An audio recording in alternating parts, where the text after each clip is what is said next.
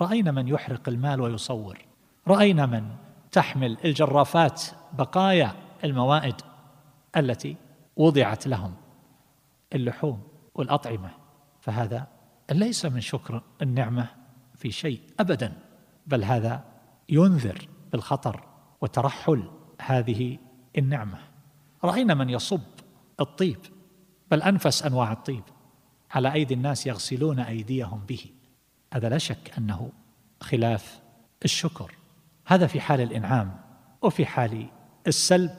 ونعوذ بالله من السلب.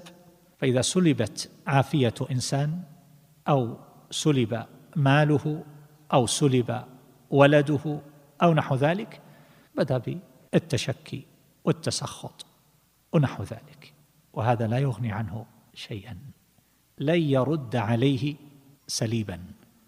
ولن يغير من واقعه شيئا لو كان يعقل. والصحيح أنه يستغفر ويتوب ويحاسب نفسه ويرجع إلى الله تبارك وتعالى ويحفظ ما بقي له من النعم فإن ذلك يكون سببا لبقاء ما لم يسلب ويكون سببا لي أيضا نعم أخرى تترى. مع البركات. ليست العبرة بما يكون بيد الإنسان من مال أو مقدار الدخل الذي يصل إليه.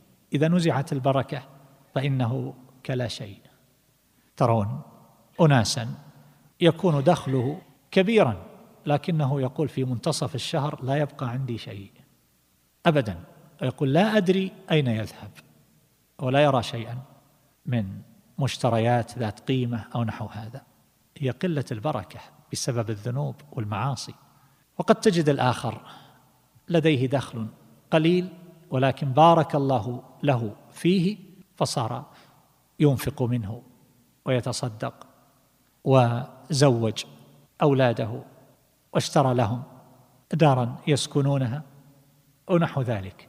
وذاك مضيع لا يبقى في يده شيء مع أنه لا يمتع به.